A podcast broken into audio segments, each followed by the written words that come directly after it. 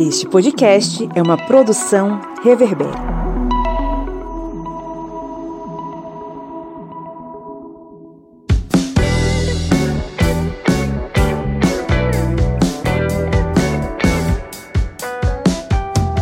Olá, historiantes! Está entrando no ar o FAQ, o seu programa de perguntas e respostas que soluciona as principais dúvidas sobre história e outras ciências humanas, comigo, o professor Pablo Magalhães. No episódio de hoje, vamos mergulhar a fundo nas raízes históricas do carnaval para entender seu surgimento e sua ligação, ou não, com as culturas pagãs da antiguidade e sua conexão, olha só, com a tradição cristã medieval. Vamos para o nosso quinto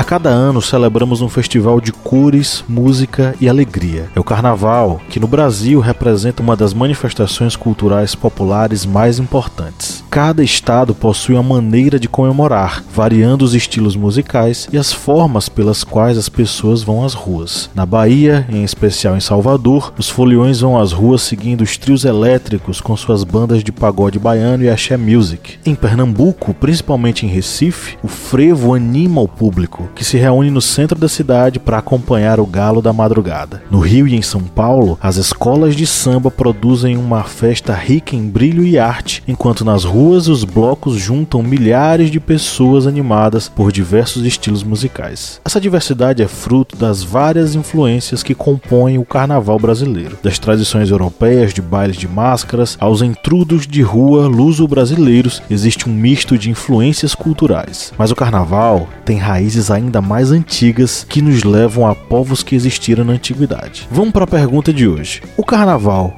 é uma festa pagã da antiguidade? Antes de responder a pergunta, deixa eu te lembrar de clicar em seguir nosso podcast e ativar o sininho para receber todas as nossas novidades. E se você estiver ouvindo a gente no Spotify ou no Apple Podcasts, não esqueça de dar 5 estrelas para fortalecer o nosso projeto.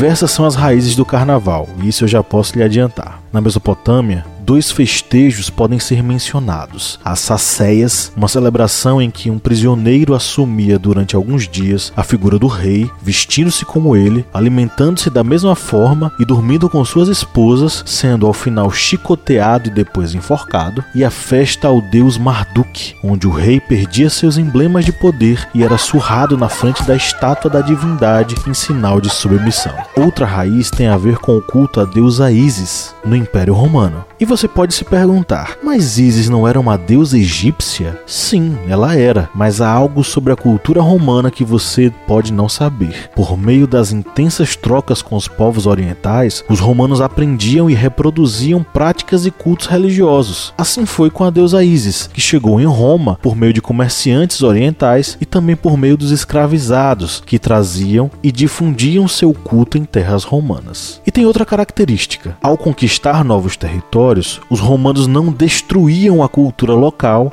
mas a assimilavam. Assim, era frequente o culto a deuses de localidades dominadas, como uma espécie de respeito e apreço pela religião dos dominados. De um modo ou de outro, Isis seria romanizada e cultuada na terra de César. Um desses cultos era o Navigium Isidis, ou o navio de Isis, uma festa religiosa anual que ocorria no dia 5 de março. No festejo, a imagem da deusa era levada para a praia praia para abençoar o início da temporada de velejamento. O escritor e filósofo Apuleio descreve este festival no livro 11 da sua obra Metamorfoses. Segundo ele, uma procissão leva um carro ricamente enfeitado com a imagem de Ísis, carregando oferendas que seriam entregues à deusa, pedindo-lhe proteção aos navegantes. Entre as tribos nórdicas, um ritual similar ocorria em homenagem a Nerto, divindade ligada à fertilidade. Com sua imagem colocada em um barco com rodas, uma procissão de pessoas fantasiadas fantasiada seguia rumo a um lago, onde faziam um ritual de purificação purificação. Quem relata esse costume é o historiador romano Tácito, em seu livro Germânia. Conta a ele que o festejo tinha a satisfação sexual como objetivo antes do início de um período de jejum que vinha a seguir. Algo parecido acontecia entre os gauleses. Antes do período de jejum, eles praticavam um festim chamado de carne levale, ou adeus à carne. Entre banquetes e cânticos na grande festa de inverno, eles se preparavam para um período de abstinência. A propósito, festas com muita comida, bebida e músicas eram marcantes na Roma antiga. Os bacanais, por exemplo, eram festejos dedicados ao deus do vinho, Baco, ou Dionísio para os gregos, marcados pela embriaguez e pela entrega aos prazeres da carne. Havia ainda em Roma a Saturnália e a Lupercalia. A primeira ocorria no solstício de inverno, em dezembro, e a segunda em fevereiro, que seria o mês das divindades infernais, mas também das purificações. Tais festas duravam dias, com comidas, bebidas e danças. Os papéis sociais também eram invertidos temporariamente, com os escravos colocando-se nos locais de seus senhores e estes colocando-se no papel de escravos. Mas nossa história só vai ficar completa com a entrada da igreja nesse carnaval.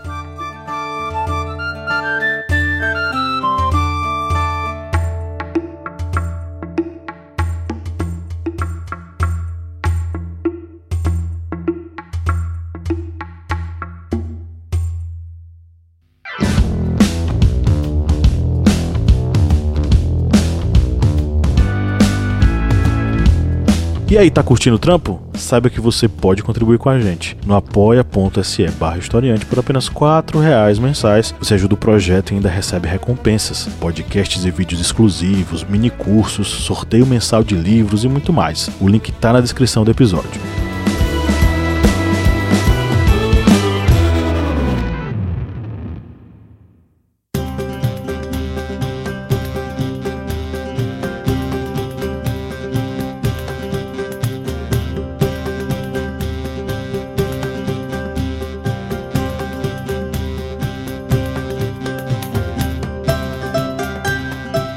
Durante séculos, estes costumes foram praticados na Europa, mesmo após a queda do Império Romano e o advento da Igreja como principal instituição do medievo. Um cristianismo popular, muito praticado por camponeses nos espaços rurais, mesclava os ritos antigos com as novas práticas cristãs. Daí que eram comuns os festejos em honra à colheita e à fertilidade, mesclados com eventos cristãos na mesma ocasião. Podemos observar o costume da festa dos tolos, uma comemoração que se iniciava dentro da igreja e se espalhava para a população. Durante os quatro dias que antecediam a quaresma, período de preparação que antecede a Páscoa na tradição cristã, a ordem hierárquica do mosteiro era invertida e o mundo virava de ponta cabeça. O coroinha virava o bispo, o bispo virava o coroinha. Missas divertidas eram feitas, regadas a comida e bebida à vontade. Ao final, saíam os religiosos pela cidade ou vilarejo em uma carroça jogando frutas podres ou mesmo fezes em quem viam pela frente. Os próprios fiéis já estavam pulando a brincadeira do lado de fora do mosteiro com fantasias, músicas, bagunça e muita comida. A principal fonte de conhecimento sobre esse assunto é um manual redigido por volta do ano de 1200 pelo arcebispo de Sens, Pierre de Corbeil, chamado de Ofício da Festa dos Bobos. Ele inicia com estes quatro versos: Todos os anos a cidade de Sens celebra a festa dos bobos, segundo antigos costumes, o que alegra é o chantrado. Contudo, Contudo, toda a glória deve ser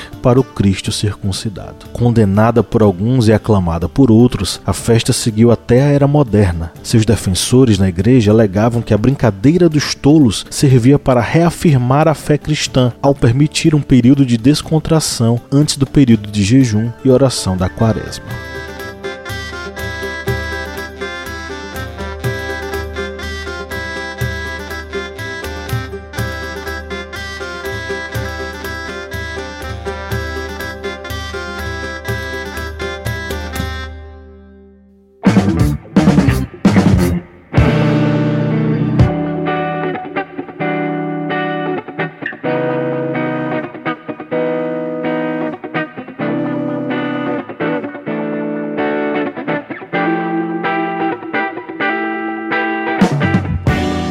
Voltando à pergunta lá do início: o carnaval é uma festa pagã da antiguidade? A resposta é não. Apesar de ter raízes em outros festejos comemorados por povos da antiguidade, como romanos, egípcios, germânicos e mesopotâmicos, o carnaval tal qual conhecemos ganhou contornos mais parecidos com o que conhecemos hoje após o período de cristianização do evento e principalmente com a sua relação com a quaresma. Então, podemos definir o carnaval como uma festa popular de alegria e folia que foi modelada ao longo de séculos até chegar ao que conhecemos hoje. E no Brasil, quando foi que isso começou? Aí já é assunto para um próximo episódio. Chegamos ao final do FAQ Historiante. E aí, tiramos suas dúvidas? Lembrando que você pode mandar perguntas diretamente para a gente no e-mail contato@ohistoriante.com.br. Quem sabe a sua pergunta não vira um episódio por aqui. A bibliografia base para esse episódio está na descrição. Eu fico por aqui e deixo um convite. Acompanhe os nossos programas ao longo da semana. Vem Minipédia por aí. No final de semana tem a nossa mesa redonda sobre assuntos contemporâneos. Um grande abraço e até o próximo episódio.